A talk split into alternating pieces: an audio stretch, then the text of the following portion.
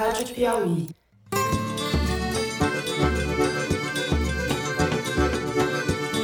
Olá, sou Fernando de Barros e Silva e este não é o Foro de Teresina. É o quinto e último episódio do Sequestro da Amarelinha, uma série de cinco episódios narrativos conduzidos pela Piauí, a Suíça Info e a Rádio Novelo e apresentada pelos meus amigos José Roberto de Toledo e Jamil Chad. Fica aí com eles que vocês estão em muito boas mãos.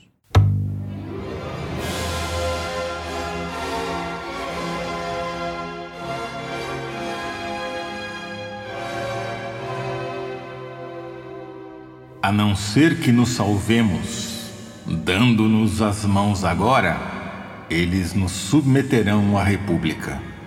Para que as coisas permaneçam iguais, é preciso que tudo mude.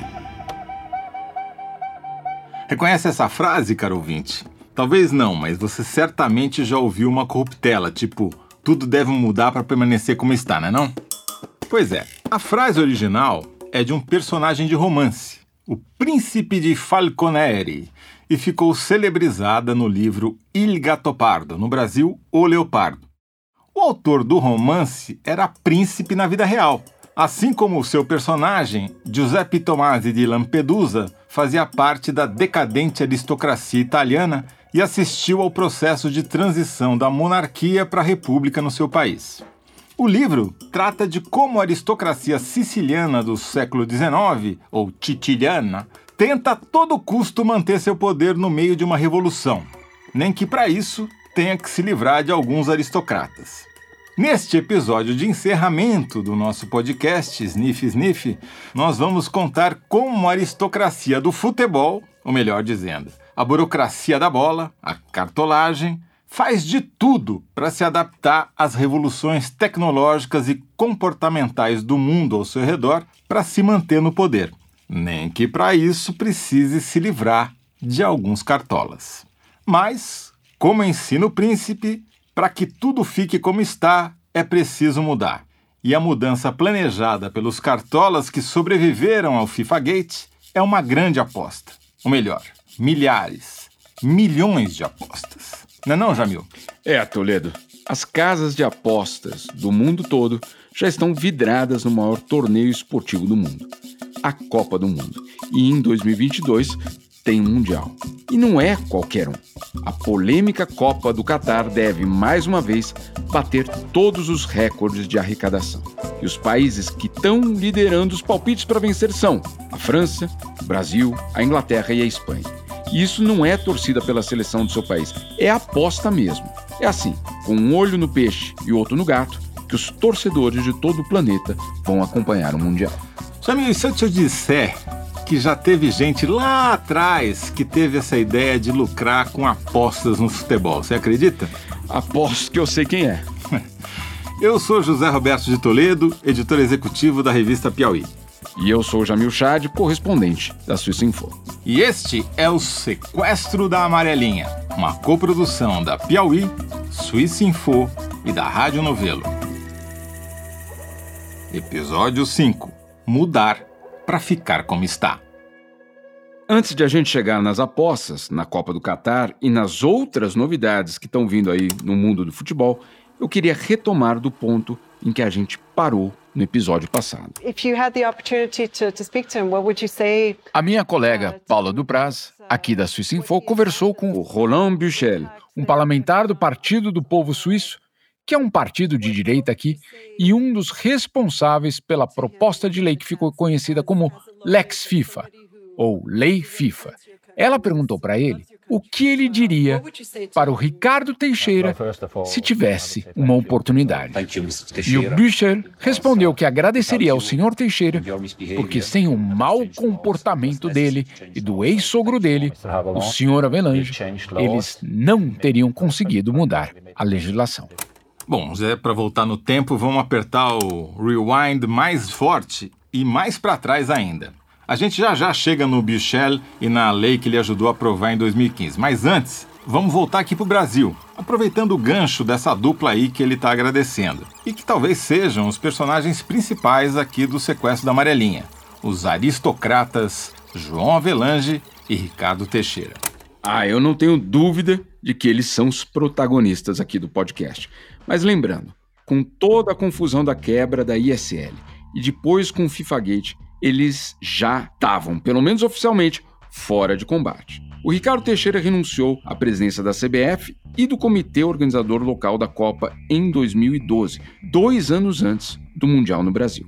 E o Avelange, que era presidente honorário da FIFA, renunciou em 2013. E mesmo assim, a Copa de 2014 manteve a velha tradição criada pela dinastia Avalanche Teixeira. Atropelou a Constituição brasileira com a Lei Geral da Copa. Faz Copa do Mundo com hospital. Construiu estádios superfaturados, o famoso padrão FIFA, que custaram 8 bilhões de reais, dos quais quase metade do valor veio dos cofres do BNDES, diretamente para o bolso das mesmas empreiteiras de sempre. Dinheiro dos irmãos Chebar era meu dinheiro sim. Construiu estádios elitizados, as famosas arenas, que são inacessíveis para a maior parte dos torcedores, né? Acabaram com a geral. E para coroar, uma derrota histórica e humilhante dentro de casa. Belo resumo, Toledo. Ouvindo essa sua enumeração aí, eu lembrei daquele velho dilema de quem veio primeiro, o ovo ou a galinha? Porque a vida política e o futebol são tão entranhados no Brasil que é difícil entender qual é o principal culpado da crise que veio logo em seguida. Ah, não sei quem é o principal, Jamil, mas que não é apenas um, disso eu tenho certeza. Exato. Não dá mais para ver alguém usando a camisa da seleção a amarelinha e não pensar que o cara é, é apoiador do governo Bolsonaro. Mas isso vem de antes. Muita gente aponta que o Big Bang da forte polarização entre direita e esquerda no Brasil foram as manifestações de junho de 2013, que começaram com uma pauta de esquerda, o aumento da passagem de ônibus, encabeçado pelo movimento Passe Livre, o MPL, e depois foram sequestrados pelo Movimento Brasil Livre, o MBL, que estava nascendo ali e ajudou a eleger o Bolsonaro. Lá no comecinho das manifestações, tinha gente protestando usando a camiseta da CBF como sinal de patriotismo.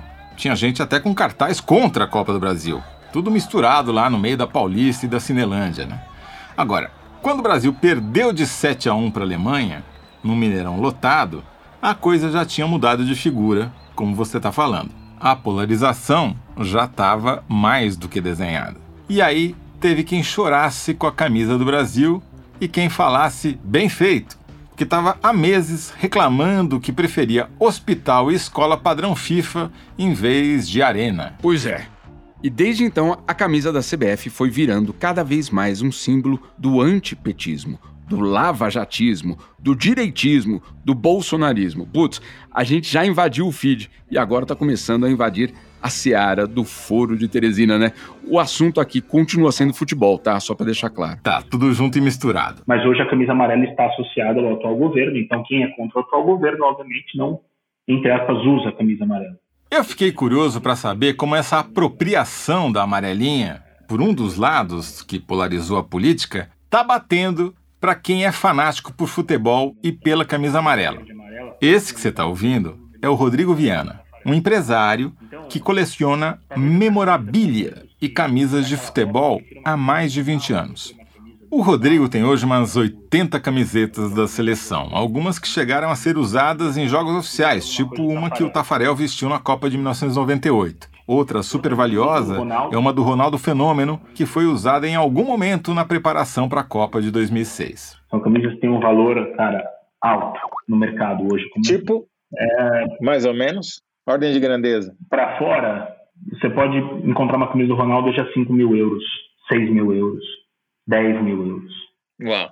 O uso da camiseta nas manifestações de rua a partir de 2015, pelo impeachment da Dilma Rousseff, desvalorizaram de alguma maneira a camiseta amarela nesse mercado secundário?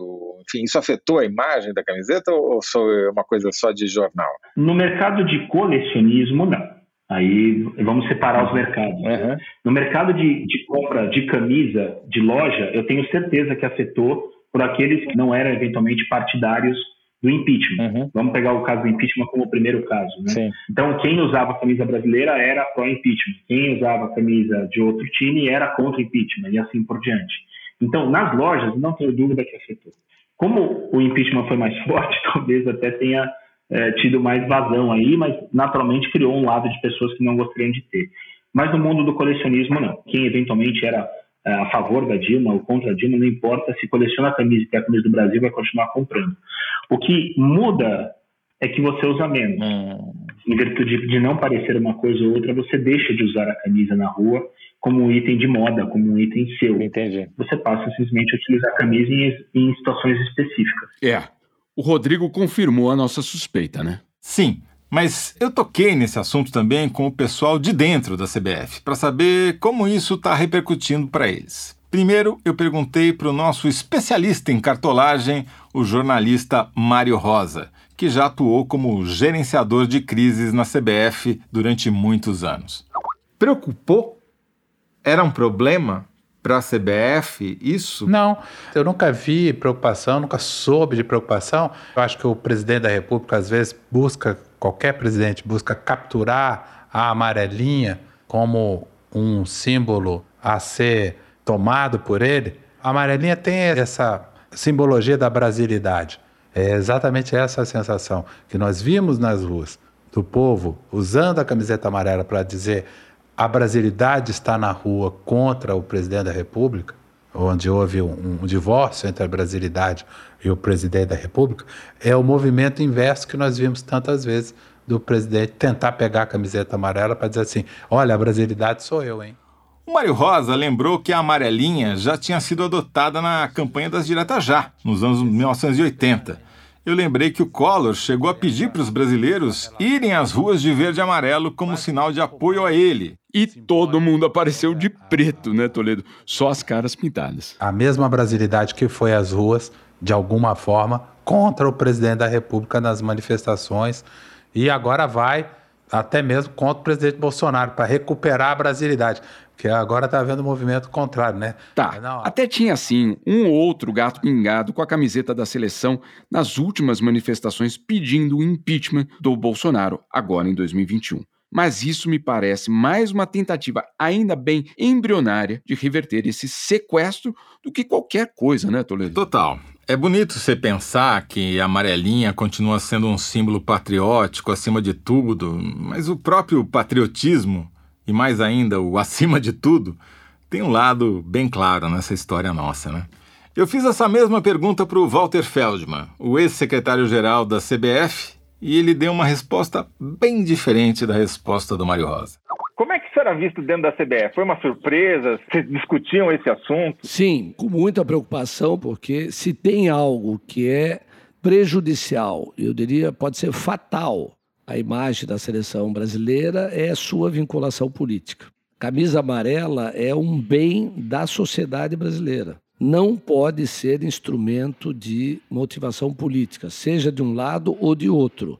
Esse é um erro que nós estamos cometendo, mas talvez pela falta de um símbolo mais expressivo, porque a seleção brasileira une. A camisa da seleção brasileira une e a luta política divide, necessariamente divide. Então, eu diria que foi uma preocupação gradativa que ficava muito maior quando dessas manifestações gigantescas e que, na minha avaliação, nós temos que retirá-la é, de maneira consistente e rápida para ela não se confundir. Ou seja, não pode haver o jogo da seleção brasileira e o grupo que se opõe aquele que usa vê a seleção brasileira como adversária. Nós temos que sair desse maniqueísmo que afugenta aqueles que são também proprietários desse símbolo nacional.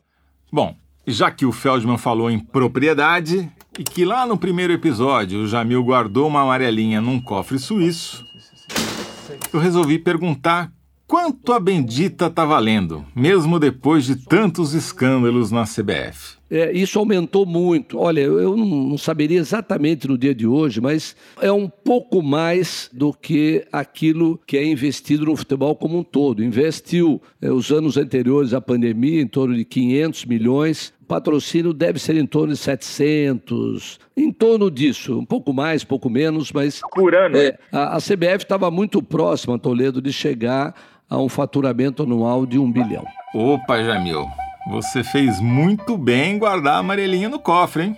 Agora, você que mora na Suíça e, suponho, entende melhor de dinheiro do que eu, o que, que dá para fazer com essa quantia? Porque é difícil mensurar um milhão de reais, imagina 700. Olha, se a gente levar em conta que o orçamento inicial para toda a reforma do Maracanã para a Copa de 2014 foi de 705 milhões de reais, dá para ter uma base. No final, claro, por causa dos desvios todos, a reforma acabou saindo por mais de um bilhão. Mas a gente pode dizer que o valor inicial da reforma de todo o Maracanã, estádio mais famoso do país, equivale ao valor da camiseta. Ô Jamil, você guardou bem aquela camiseta no cofre, né? Você não perdeu a chave, não, né? Não. Voltando aqui para o Walter Feldman. Ele assumiu a Secretaria-Geral da CBF em 2015, bem no meio da confusão política com o movimento pelo impeachment da Dilma a todo vapor. E com um detalhe de que o Feldman tem um currículo extenso na vida política. Ele foi um dos fundadores do PSDB nos anos 80 e agora, mais recentemente, em 2014, foi o coordenador geral da campanha da Marina Silva, na época pelo PSB. E aí, na CBF, onde ele estava entrando, o circo também estava pegando fogo. Vamos recapitular. O Teixeira tinha renunciado em 2012. José Maria Marim foi preso na Suíça em 2015. E quem trouxe o Feldman para a Secretaria-Geral foi o sucessor do Marim, o Marco Polo Del Nero. E o Del Nero, a gente sabe bem, é aquele que foi citado nas investigações do Departamento de Justiça americano, afastado do futebol pela FIFA, mas que, dizem por aí, ainda decide tudo na CBF, nas partidas de tranca no Rio de Janeiro. Eu perguntei para o Feldman como é que ficou o clima com os patrocinadores, já que tanta sujeira estava sendo lavada em praça pública. E ele me respondeu que, apesar de tudo, o Del Nero conseguiu construir uma relação absolutamente próxima dos patrocinadores. Ele realmente construiu algo inédito, nunca houve antes. Nós temos prestação de contas todo ano às vezes até mais, é, grandes reuniões de toda a diretoria, algumas delas com o próprio Tite, Juninho, mostrando tudo que nós estamos fazendo. E esse período todo, Jamil, que você acompanhou, a gente tendo que mostrar compliance, transparência, ética, é, melhoria na governança, os patrocinadores a todo momento exigindo, vendo detalhes, reuniões permanentes com a diretoria de compliance dessas entidades, o que fez. Compliance é um jargão tipo business model, né? É aquilo que as empresas colocam em prática ou, muitas vezes, apenas no relatório anual para ele ficar bonitinho. Na verdade, essa é uma conduta ainda tão rara no Brasil que, se perguntar, tem muito empresário que não sabe definir direito o que, que significa compliance. Então, eu passei a bola quadrada para o Feldman. Como se traduz isso? Olha, é, Traduzindo, é uma empresa que trabalha dentro de todas as regras. O politicamente correto é seguir fluxos, processos, métodos, controles, auditoria interna e externa, fiscalização precisa aí de todos os gastos, é saber se tudo aquilo que entra na CBF é aplicado na sua atividade fim, se há algo que possa ser detectado como desvio é, dessas atividades. Por exemplo, no passado a CBF patrocinava políticos, apoiava candidaturas. Hoje é impossível, não há nenhuma possibilidade, não tem como explicar isso, não há dinheiro por fora, não há caixa dois, tudo isso é compliance. E os patrocinadores, nesse momento comportamental, Toledo, é, cobrava muito isso. Compliance, então, não é nada mais do que agir de acordo com um conjunto de regras auditáveis, legais transparentes. E esse conjunto de regras e procedimentos tem como objetivo detectar e evitar que haja fraudes ou corrupção. Toda essa preocupação fazia parte do rebranding da CBF, para acrescentar mais um estrangeirismo aqui no nosso episódio. Mas, mesmo com o compliance todo bonitinho no papel, mais uma vez, eles se viram no meio de um escândalo. Exclusivo. Depois do afastamento do Marco Paulo Leonero, assumiu o coronel Antônio Carlos Nunes de Lima por dois anos. até a eleição do Rogério Caboclo em 2018. Eu tinha te jurado que eu ia falar sobre assuntos particulares. Esse diálogo se deu no dia 16 de março deste ano, na sala do presidente. E o Rogério Caboclo é esse que você ouviu no áudio, gravado assediando uma funcionária da própria CBF. A gravação foi veiculada no Fantástico da Rede Globo. Então começava a especulação, é, o que, que tem aí, aonde que está a fita, o que, que vocês estão fazendo. A gente dizia, olha, nós também estamos querendo saber, ninguém ouviu fita nenhuma. E aí aparece a fita é, numa sexta-feira, a gente estava fazendo o jogo do Brasil contra o Equador nas eliminatórias. É, em 48 horas, a diretoria se mobilizou, apresentou na comissão de ética um pedido de afastamento do presidente Caboclo. A comissão de ética respondeu prontamente. Os patrocinadores falaram: Isso é um case, é um case mundial. Como é que se afasta um presidente de uma entidade que foi eleito por um colégio eleitoral por conta de uma denúncia que ainda precisa ser investigada? A CBF foi exemplar é, afastamos. Isso é compliance, isso é ético. Esse é o nosso grande debate com os segmentos da imprensa que vem a CBF sempre como a casa bandida do futebol. Ela não é a casa bandida do futebol, ela mudou muito. O Jamil talvez seja uma das mais importantes testemunhas disso,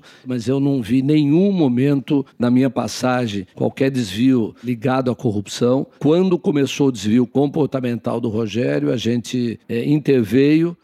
É, pelo menos no discurso, tá tudo alinhado. Mas imagina, Jamil, essa confusão toda aconteceu em uma entidade nacional do futebol.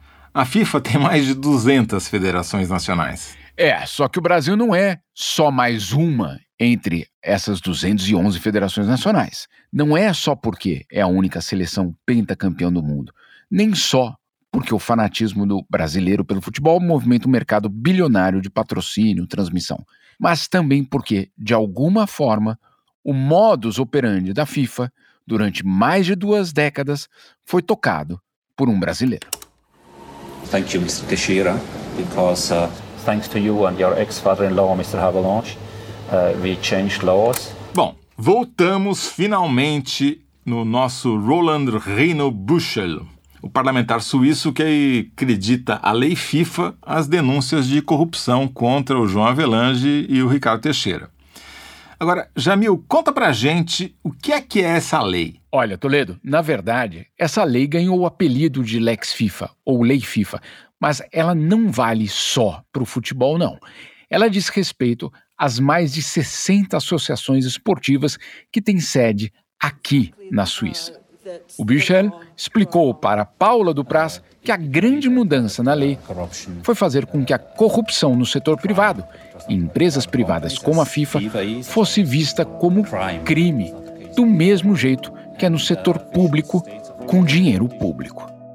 A lei FIFA foi aprovada em 2015 pelo parlamento suíço e muda aquele jogo que vinha sendo jogado até então, em que as organizações de esporte tinham imunidade nos inquéritos porque os casos de corrupção eram considerados como assuntos internos, privados, sem impacto para o interesse público. Quer dizer, se o FIFA Gate tivesse acontecido depois da aprovação dessa lei, talvez, só talvez, o Departamento de Justiça dos Estados Unidos tivesse procurado as autoridades suíças bem antes. A gente sabe, ou pelo menos pode apostar, que a lei FIFA só existe porque antes existiu o FIFA Gate. Tem razão. Por isso que, apesar de valer para todos os esportes, o apelido é Lei FIFA e acabou pegando. E por isso que o Büchel estava agradecendo o Teixeira e o Avelange. Bom, e não parou por aí, né? A gente está falando da Lei FIFA, de regulação do Estado. Mas os escândalos da falência da ISL, do FIFA Gate, também tiveram reflexos dentro da FIFA, né? Por pressão do mercado, dos patrocinadores. É, o tal do compliance às vezes funciona. Justamente. FIFA was under very extreme pressure from some of its major sponsors. A FIFA estava sofrendo muita pressão de alguns dos seus principais patrocinadores. Coca-Cola, Adidas, Visa, quer dizer, os principais patrocinadores. A minha colega Paula Dupraz, aqui da Suíça Info, conversou com François Carrat. Ele foi o diretor do Comitê Olímpico Internacional e presidente do Comitê de Reforma da FIFA. O Carrat é advogado, especialista em direito do esporte e foi chamado às pressas na FIFA para tirar um compliance da manga. E eles disseram: a gente precisa de novos estatutos em dois meses. A minha missão era exatamente avaliar e revisar os estatutos em muito pouco tempo. Eu tinha só um par de meses. Foi um trabalho bem pesado. E eu tive que visitar os patrocinadores. Fui para Nova York, para a Alemanha, por ordens da FIFA, para falar dessas mudanças no estatuto. Eu costumo dizer, o futebol é um negócio multimilionário com uma cultura de governo de organizações de recreio, de bairro. É, é um bocadinho como se nós quisermos funcionar um software de hoje num computador DOS dos anos 80. Esse que você está ouvindo é o Miguel Poyares Maduro. Assim como Carrar, ele foi um dos convocados para a missão de mostrar para o mundo que a FIFA estava mexendo nas engrenagens internas, que estava buscando novos procedimentos mais limpos, mais transparentes. E o sotaque não nega. O Maduro é português, mais especificamente da cidade de Figueira da Foz, no distrito de Coimbra. Eu tive a relação com o futebol que a maior parte das pessoas têm com o futebol, todos aqueles que são apaixonados pelo futebol. O Maduro é advogado, professor de direito constitucional e também um apaixonado por futebol. Só que. Essa paixão pelo futebol nunca incluiu nenhum envolvimento em nenhuma organização de governo do futebol, nem em Portugal, nem no meu clube, nem a nível internacional. O Maduro é torcedor do Sporting Clube de Portugal e, quando era criança, chegou até a jogar nas categorias de base do time de Figueira da Foz, o Naval 1 de Maio. Mas trabalhar, trabalhar mesmo com futebol, ele nunca tinha trabalhado. E era exatamente esse tipo de figura de fora do meio futebolístico que a FIFA estava procurando porque eu fui contratado pelo então diretor de serviços jurídicos da UEFA, que era muito próximo do Gianni Infantino. UEFA é a União das Federações Europeias de Futebol.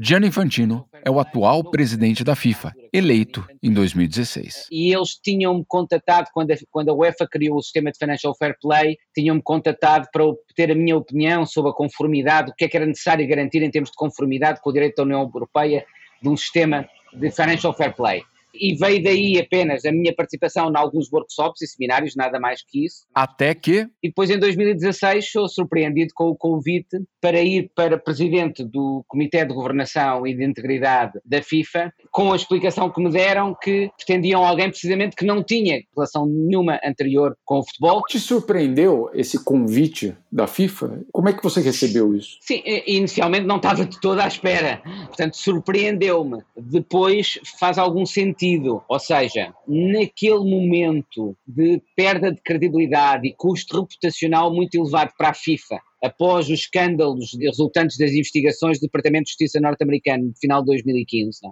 houve, como se sabe, um impulso muito grande, até por pressão dos próprios sponsors e da opinião pública em geral e mediática, no sentido da FIFA demonstrar que se estava a reformar. Isso ocorreu em parte através da adoção de uma série de reformas, a chamada reforma dirigida por Mark Pitt, não é? foi ele que responsável por planear boa parte destas reformas. O Mark Pitt já apareceu por aqui em episódios passados, falando sobre por que os bancos suíços são tão envolvidos com lavagem de dinheiro. Ele é aquele jurista especializado em anticorrupção que foi chamado para presidir o Comitê Independente de Governança da FIFA. Entretanto, ele próprio também já se veio distanciar da aplicação das reformas, criticando a forma como elas têm sido implementadas. E ele também tem criticado abertamente a forma como está sendo adotado esse tal compliance. O Banco Mundial diz: você precisa se organizar de tal e tal jeito. E aí sim a gente pode te dar dinheiro. Oh, e, ah, claro, sem problema. A gente pode fazer isso. Mas o que você faz é você manipula de uma forma que você coloca amigos nos lugares certos. E aí você tem uma rede informal, entende? Quer dizer, essa história estava mais para verniz do que para compliance, né, Jamil? É bem por aí. Isso é uma coisa que vocês conhecem bem no Brasil. Você tem uma legislação excelente, mas existem pessoas administrando isso, que têm amigos e conversam fora da estrutura do parlamento. Tudo é decidido em salas secretas. Já que o Mark Piet falou do Brasil, eu aproveitei para perguntar para ele qual era a parcela de responsabilidade do Avelange nessa estrutura corrupta da FIFA. Afinal, o cara foi presidente por 24 anos. Bom, você sabe que o Avalanche foi uma personalidade muito importante. Ele fez parte de um tempo em que as pessoas enriqueceram de repente. Com Avalanche, foi a primeira vez que eles ganharam dinheiro suficiente com televisão e com marketing para ficar ricos de verdade. Mas a gente precisa ter em mente que o Avalanche não fez nada sozinho. Ele tinha um braço direito, o Sepp Blatter. De alguma forma, o Avalanche e o Blatter construíram juntos uma estrutura muito problemática. Você tem o Avalanche, o Blatter, o Infantino. E você tem basicamente o mesmo problema com a instituição. Não mudou de verdade. Mesmo que no papel tudo pareça melhor. Eu perguntei para o Mark Piet se ele, de alguma forma, se sentiu traído nessa história toda. Eu me tornei um pouco cínico com a coisa toda. Mas se você me perguntar se foi uma boa ideia, eu digo, foi uma boa ideia. Mas no final, não foi a minha melhor experiência, não. Nada mudou. Só parece bonito no papel. Ao longo dos anos, eles selecionaram pessoas de peso como François Carrard, o Marc Piet, o Miguel Maduro e tantos outros para construir essa tal nova FIFA. Só que quando eles ensaiaram movimentar as estruturas internas, começaram a aparecer entraves para o trabalho deles. Para introduzir verdadeiros mecanismos de escrutínio independente, controles de integridade realmente eficazes, mecanismos de garantia da liberdade e da integridade dos processos eleitorais novos e, portanto, quanto a isso, eles, no fundo, a expectativa era de que fosse mais uma questão quase estética do que uma alteração de fundo quanto às práticas de funcionamento e organização do futebol. Perfeito, Miguel. E justamente se você puder... Eu pedi para o Maduro contar uma situação específica para a gente entender isso que ele está falando. Nós tínhamos uma primeira função, que era uma função de fazer aquilo que em inglês chamam um fit and proper test, no fundo, um controle de integridade de todas as pessoas nomeadas para os diferentes comitês da FIFA. Fomos nós que criámos e desenvolvemos esses critérios. Não apenas fazer um background check, um controle criminal, de registro criminal, mas também fazer avaliação de conflitos de interesse, perguntar junto do Comitê de Ética se havia processos em curso. Bom, fazer o básico, né? Ele não estava querendo inventar a roda de novo. Justamente. Logo nesse âmbito, ao excluir algumas pessoas, nós entramos logo em possível tensão. Embora nessa altura devo dizer que o presidente Infantino nunca tentou inverter nenhuma dessas decisões. Estávamos mesmo no início, disse-me algumas vezes, isso vai ser uma chatice porque esse tipo foi meu apoiante. Algo que nós desenvolvemos foi comunicar às pessoas e permitir às pessoas que elas desistissem voluntariamente, sem serem formalmente afastadas. Portanto, foi um mecanismo diplomático que nós criámos no início para tentar, eh, digamos, tornar menos desagradável esse processo. Estava indo muito bem mas não demorou para o Miguel Maduro levar uma puxada de tapete. Com o presidente Infantino, o conflito realmente mais forte, e a partir desse momento ele praticamente deixou de falar comigo, e portanto eu comecei a pensar que era possível que realmente não continuasse, foi quando nós excluímos a candidatura ao Conselho da FIFA eh, do então presidente da Federação Russa de Futebol, Vitaly Mutko. Havia duas circunstâncias que nos suscitaram dúvidas. Uma era o seu envolvimento no caso de doping de Estado da Rússia, mas que então não tinha ainda nenhuma decisão tomada, nem pela OADA, nem pelo, pelo Comitê Olímpico Internacional, no final de 2016. Mais uma sigla para nossa coleção. WADA, com W, é World Anti-Doping Agency, ou Agência Mundial Antidoping no português. Lembra do escândalo do doping da Rússia, que baniu o país de participar da última Olimpíada, agora no Japão? O Vitaly Mutko, ex-ministro dos esportes russos, sobre o qual o Maduro está falando, é o acusado de ser o líder do esquema de doping dos atletas. Só que tinha mais um detalhe: não era só ministro dos esportes e ao mesmo tempo havia outra circunstância que também nos citava dúvidas, que era o facto de ele ser precisamente vice-primeiro-ministro da Rússia, o que do nosso ponto de vista configurava uma violação flagrante do princípio da neutralidade em relação às organizações governamentais por parte da FIFA. Há uma norma da FIFA de neutralidade política, mas ora, por definição, para nós, um vice-primeiro-ministro de um governo não pode ser neutral em relação a uma organização governamental. Não é neutral. Realmente parece que não tem muito espaço para interpretação. Um vice-primeiro-ministro não tem como ser neutro, né? Para ele, ele disse que era muito importante que ele pudesse ser elegível e eu disse lamento, mas a, a regra é, é, esta, nós não podemos fazer nada. Para o Maduro e para qualquer pessoa bem intencionada, é mais do que óbvio que o fato de a FIFA ter violado uma regra no passado não justifica que ela pudesse continuar violando agora, no presente. Só que o Infantino não entendeu assim. O Sr. Infantino depois escreveu para mim mesmo por e-mail eu comuniquei a todo o comitê a posição dele e nós respondemos, mas isso de forma nenhuma alterou a nossa opinião. Mas desde então ele não voltou a falar comigo. Na altura, pouco depois, houve o congresso da CONCACAF, onde eu estive e ele estava, e nós cruzámos-nos. E eu disse: Acho que é importante falarmos, porque vem aí o, o congresso. Ele disse: Sim, sim, iremos falar, depois contacto.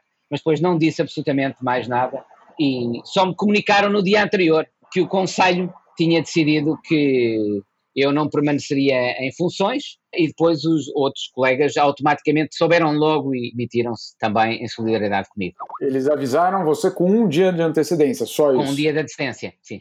Um dia de antecedência ao dia que eu era suposto viajar. Eu ia viajar no dia seguinte, tinha o bilhete comprado e tudo.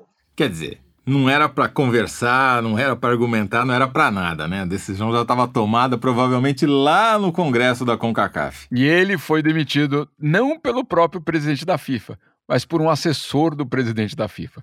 O assessor telefonou para o Maduro, pediu desculpas e meteu um. Sabe como é? Política interna, blá blá blá. E disse que depois o Infantino ia falar com ele. Mas isso nunca aconteceu. Ninguém da FIFA nunca mais voltou a entrar em contato com Maduro. Mas, Toledo, ainda que essas mudanças tenham sido mínimas e quase somente estéticas, o Maduro disse que nem isso teria acontecido se não fosse a operação do FBI em 2015. Não, acho que dificilmente aconteceria. É, acho que não mesmo, né? Aliás, agora em novembro, quando a gente já estava na reta final de produção desse podcast, Yes, some news just into us uh, that former FIFA President Sepp Blatter and also Michel Platini have been charged with fraud and other offences by Swiss prosecutors after a six-year. Está dizendo aí que depois de seis anos de investigação, a promotoria suíça finalmente indiciou o ex-presidente da FIFA, Sepp Blatter, e também o Michel Platini o ex-jogador francês e ex-presidente da UEFA, que era cotado para ser presidente da FIFA desde os tempos do Avelange. Importante ressaltar, né, Toledo, que ao longo de toda a apuração aqui, a gente procurou todos os acusados para dar o tal direito de resposta. Bom, agora a gente já sabe por que, que eles não toparam dar entrevista para a gente, né? É, deve ser, Toledo. O Blatter foi indiciado por administração fraudulenta, apropriação indevida de fundos da FIFA e até por forjar documentos e o Platini, cúmplice de tudo isso. Bom, se a gente está vendo toda essa cartolagem internacional tendo que prestar contas das maracutaias do passado, a própria FIFA parece que vai sair ilesa disso tudo, como bem apontaram o Miguel Maduro e o Mark Piet. É a velha história do Tomás de Lampedusa. Mudar para não mudar. Você está falando de uma notícia que saiu uns meses antes desse indiciamento do Blatter e do Platini, né? World Football governing body FIFA is set to receive $201 million in compensation for losses sustained in global corruption schemes. Exato. O veredito do Departamento de Justiça americano sobre o FIFA Gate considera a FIFA vítima. Sim, vítima. E mais do que isso, que a FIFA deveria receber 201 milhões de dólares de compensação. É, o príncipe de Falconeri era mesmo um sábio, né? Tô lembrando de quando a Paula do Prazo mandou essa notícia pro nosso grupo de zap aqui da Amarelinha. Todo mundo quase caiu para trás. O negócio aqui, das mais de 40 pessoas processadas, quase 30 confessaram os crimes e tiveram que devolver o dinheiro obtido de forma ilegal. E a decisão da justiça foi devolver esse dinheiro pro futebol, quer dizer, para a mesma instituição que permitiu todo esse esquema. Não fomos só nós que ficamos surpresos, não, né, Jamil? Ouça aqui o que disse o François Carrard, o advogado suíço que foi chamado às pressas para criar um novo estatuto da FIFA depois desse escândalo todo. Eu estou vendo que o argumento americano é: a gente congelou tudo e agora você foi vítima. É tão estranho. Francamente, às vezes, eu fico perdido com a cultura legal dos Estados Unidos. Pior que ouvindo esse trecho aí do Carrá, eu lembrei de uma coisa que o Miguel Maduro tinha dito.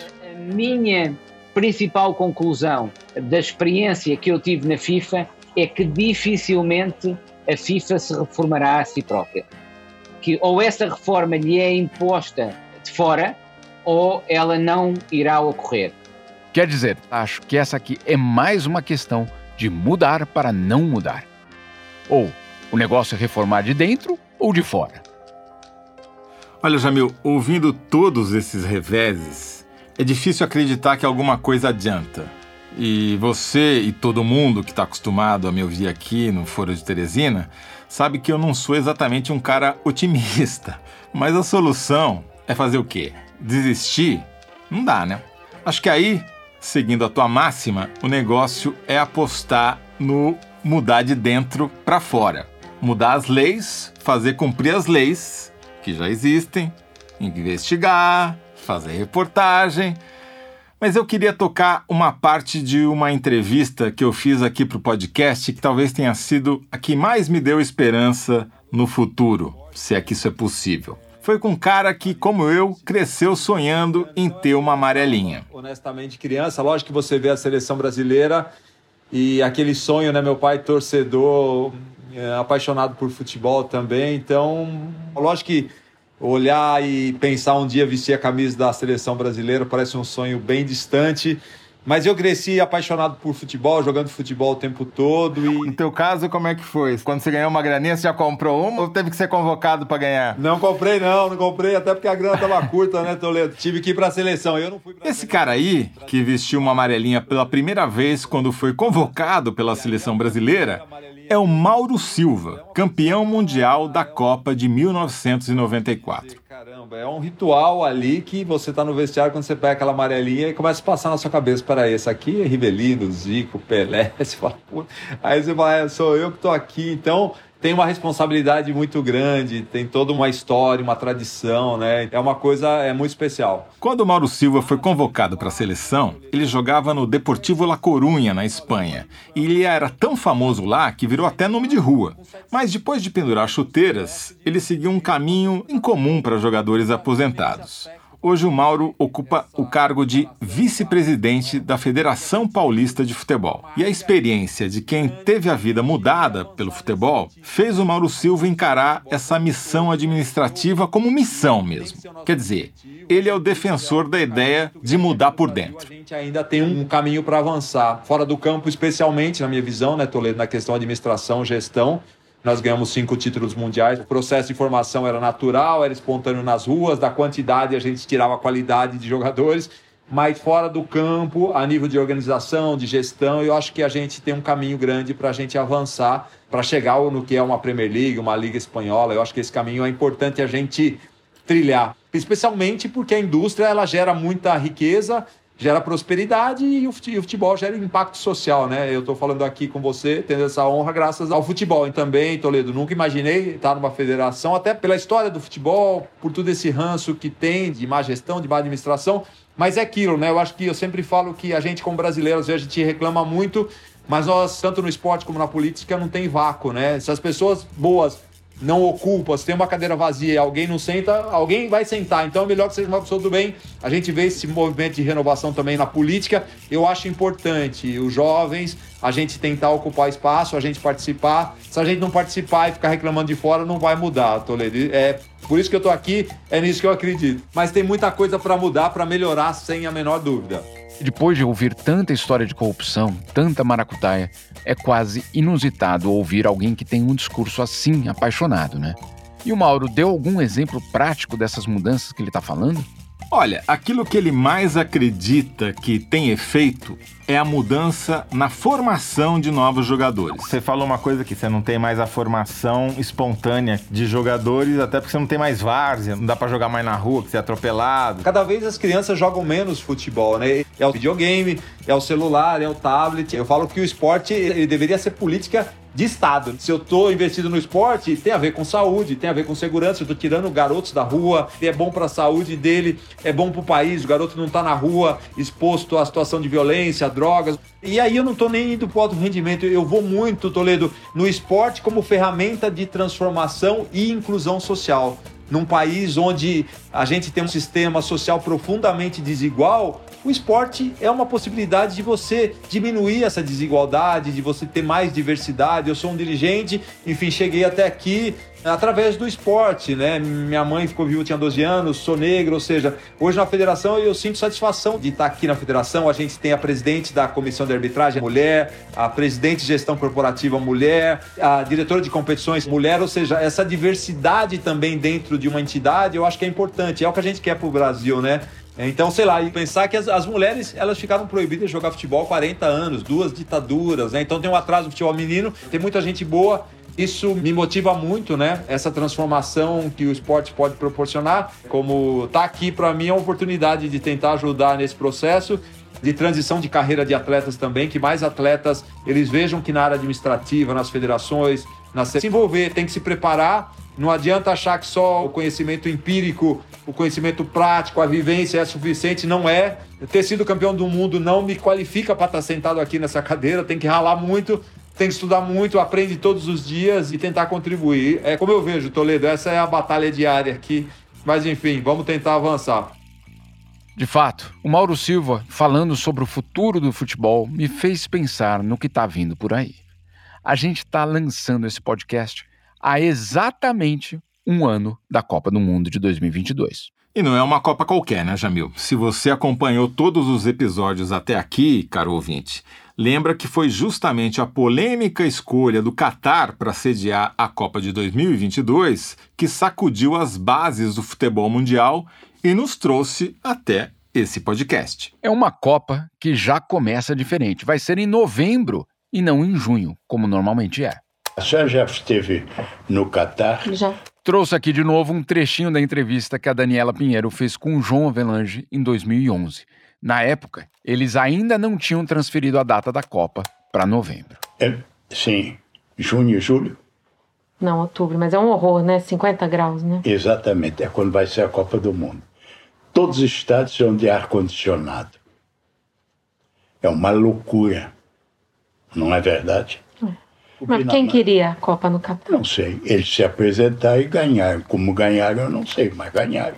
Bom, ganharam e deu no que deu. Além de ter mudado para novembro, essa Copa tem outra novidade que nos interessa.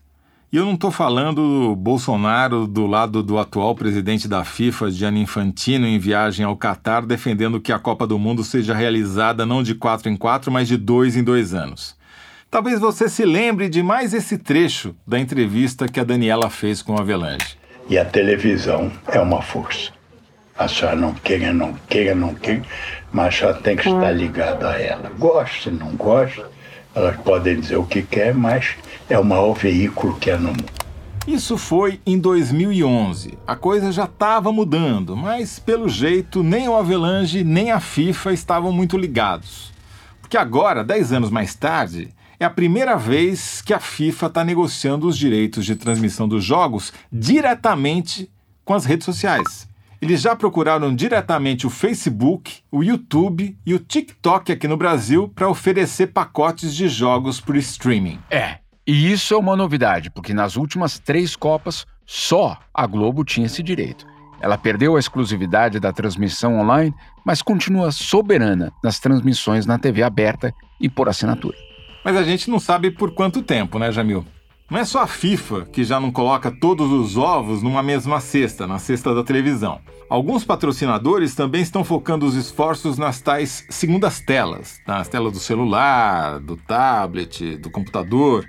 No ano passado, uma das maiores e mais fiéis patrocinadoras do futebol na Globo, a Ambev, trocou a TV pelas redes sociais, depois de 20 anos. É o mesmo drama que a imprensa inteira já está lidando há um tempo, né, Toledo? Essa demandada da publicidade para as redes sociais. Pior é que no caso do futebol, se você parar para pensar, faz sentido. todo mundo assiste o jogo com a mão no celular, repercutindo no zap e fazendo stories no Instagram. Eu levei esse assunto para um cara que fez parte do nascimento e da revolução da televisão no Brasil. Ele foi protagonista dessa história desde os tempos em que a TV só dava prejuízo. Depois comandou a Globo na Era de Ouro e está acompanhando de perto essa nova transformação. Qual que você acha que é o futuro, Boni? Porque. É o José Bonifácio de Oliveira Sobrinho, o Boni, que já apareceu por aqui nos primeiros episódios. Qual que é o futuro do futebol e da televisão? Primeira coisa é o seguinte: nós estamos vivendo os estertores da transmissão do futebol via televisão aberta. A televisão aberta vai transmitir, quando possível, os grandes jogos, o que vai ser um alívio para o espectador. O futebol vai para o streaming. É um evento pago cada vez mais, onde você vai assinar ou vai comprar jogos não há necessidade da televisão transmitir e nem há lugar na programação de televisão e nem na cabeça do consumidor para que ele fique preso a uns jogos às quartas-feiras às nove e meia da noite.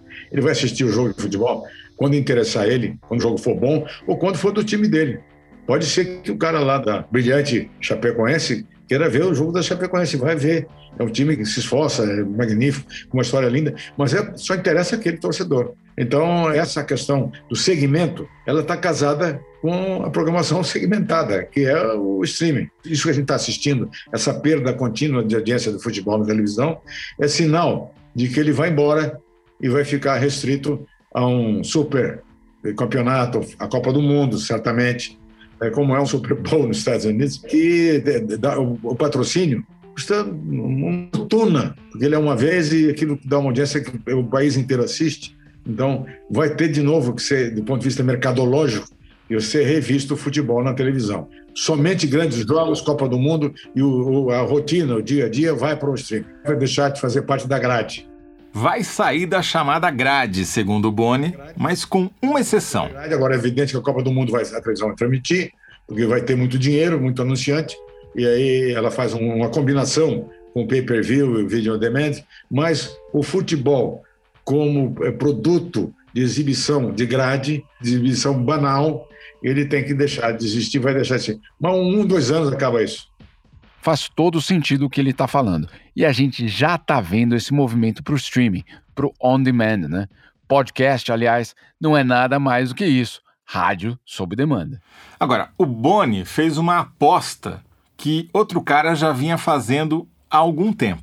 Lembra do comecinho da entrevista que a Daniela Pinheiro fez com o João Avelange em 2011, quando ela falou que a revista para qual ela estava escrevendo chamava Piauí? Piauí é. Então vou lhe dar uma sugestão que eu quis dar e não aceitam no meu país, que é um país que não evolui, me perdoe. A já esteve em Las Vegas? Já. Bom, é um deserto, uhum. não é verdade? fizeram lá o centro de jogo. Hoje, o terreno em Las Vegas é mais caro que em Nova York. Agora, eu tinha pensado o seguinte: no Piauí, pior lugar do Brasil, o cara não fazer o, o local de jogo. Ó, não preciso nem dizer que ninguém na Piauí concorda que o Piauí é o pior lugar do Brasil. É o melhor. Nem eu aqui da Suíça, viu, Toledo? Um abraço pro pessoal de Teresina e arredores. Mas focando aqui na proposta do Avelanche. Essa ideia não era papo da boca para fora ali para quebrar o gelo da entrevista. No livro Jogo Sujo do Futebol, do Andrew Jennings, que a gente já citou bastante aqui, o quinto capítulo se chama, abre aspas, Avelange quer ficar rico de verdade. Será que ele consegue transformar a FIFA em uma casa de apostas? Fecha aspas. Ah, eu me lembro desse trecho. Ele fala da ideia do Avelange de criar o FIFA Club nos anos 90. Era uma espécie de loteria mundial de futebol, licenciada pela própria FIFA. A ideia acabou naufragando na época, pela dificuldade de se adequar às legislações e ao recolhimento de impostos de tantos países diferentes. Bom, o Brasil tem larga tradição com o mercado de apostas ilegais, né? Temos mais de um século de jogo do bicho, curiosamente chamado de contravenção, mas que é o berço do crime organizado no país. Agora, esse mercado está virando uma preocupação global, global mesmo. Quem está preocupada é a ONU, não somos só nós. O Escritório das Nações Unidas sobre Drogas e Crime divulgou agora em dezembro de 2021 um catatal super detalhado sobre o problema. Tivemos até que incluir esse adendo no episódio. As centenas de páginas desse relatório mostram que a explosão dos negócios do esporte tornou esse mercado ainda mais tentador para o crime e para os criminosos. E não é à toa. É um mercado que se encaminha para movimentar um trilhão de dólares por ano. E não é só essa montanha de dinheiro que atrai o crime organizado para o esporte. São também as múltiplas oportunidades que ele oferece. O crime organizado, segundo o relatório, diversificou seus investimentos em várias frentes. Corrompe organizações esportivas, lava dinheiro e até trafica pessoas, esportistas. Mas a forma que mais preocupa a ONU são as apostas ilegais, principalmente as apostas online, e as duas consequências diretas dessas apostas. Quais sejam?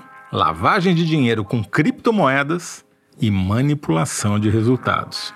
O relatório adverte que se o mundo falhar no combate à participação crescente do crime organizado, ele pode comprometer a própria integridade do esporte e as virtudes que ele representa. O esporte vai virar outra coisa, vai virar sinônimo de corrupção.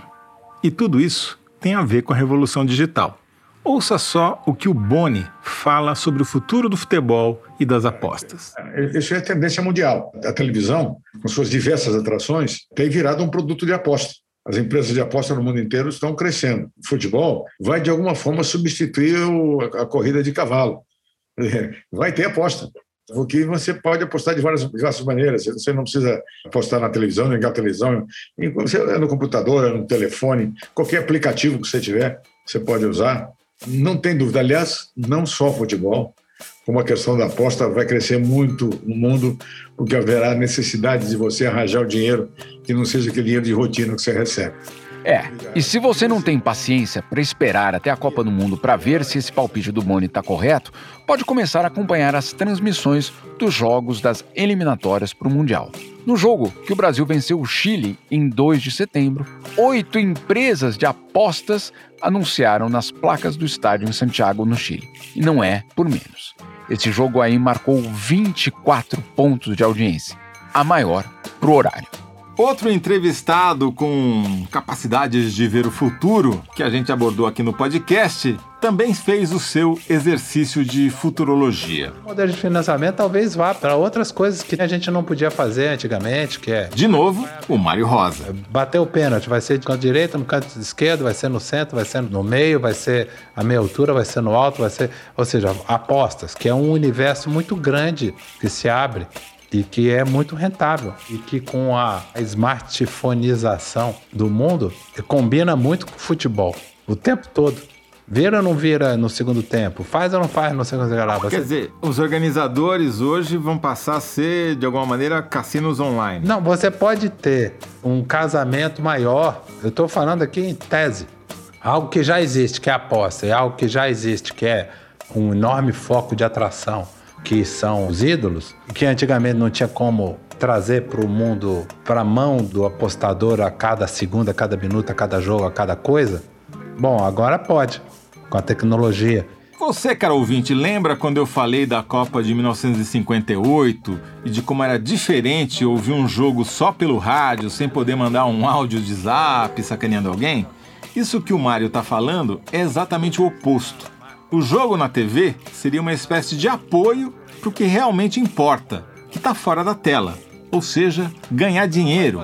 Ganhar dinheiro apostando. No Brasil foram aprovadas agora muitas loterias estaduais, né? Mas essas loterias estaduais, no limite, elas podem trazer de fora algo que já tem lá fora. Porque hoje em dia você faz esse bet, essas apostas, fora do Brasil, né? Mas com a autorização das criações das loterias estaduais, isso abre um mundo muito grande no mundo digital, né?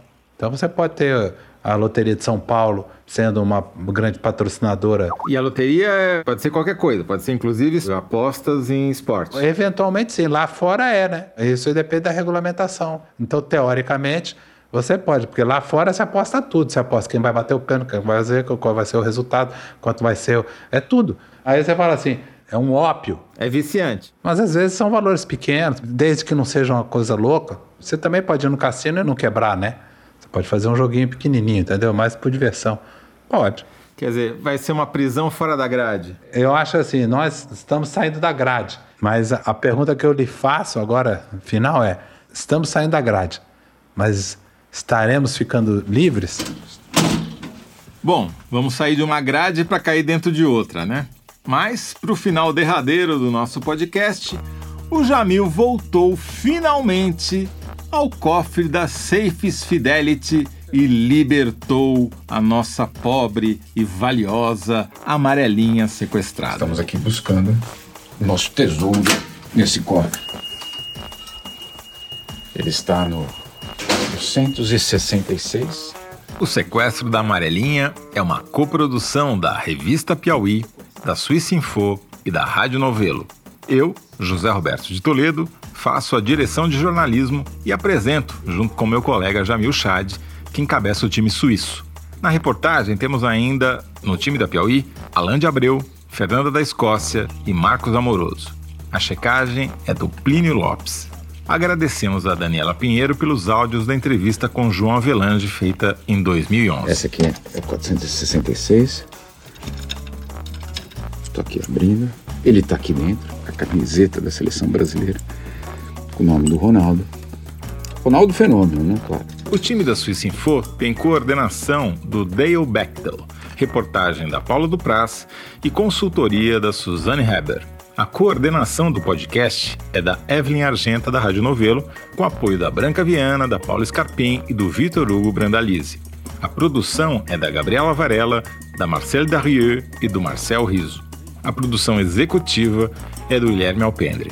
O roteiro deste episódio foi escrito pela Clara Rellstab, pelo Gabriel Maria e teve tratamento final da Evelyn Argenta e da Paulo Scarpim, que também assinam a montagem e a sonorização do podcast. A trilha sonora original é do Pedro Leal Davi, com percussão do Anderson Maia.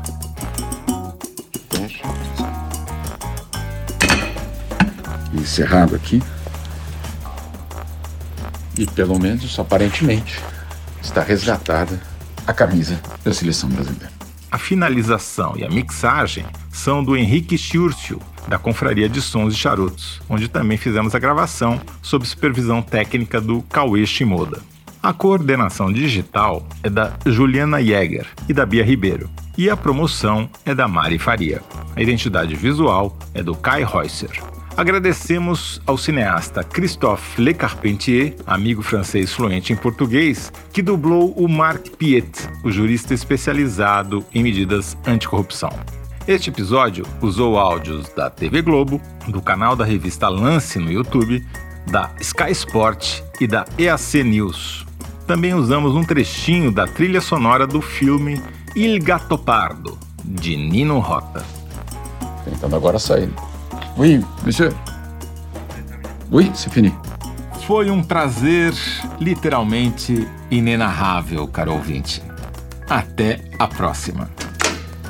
Terminada a aventura da amarelinha.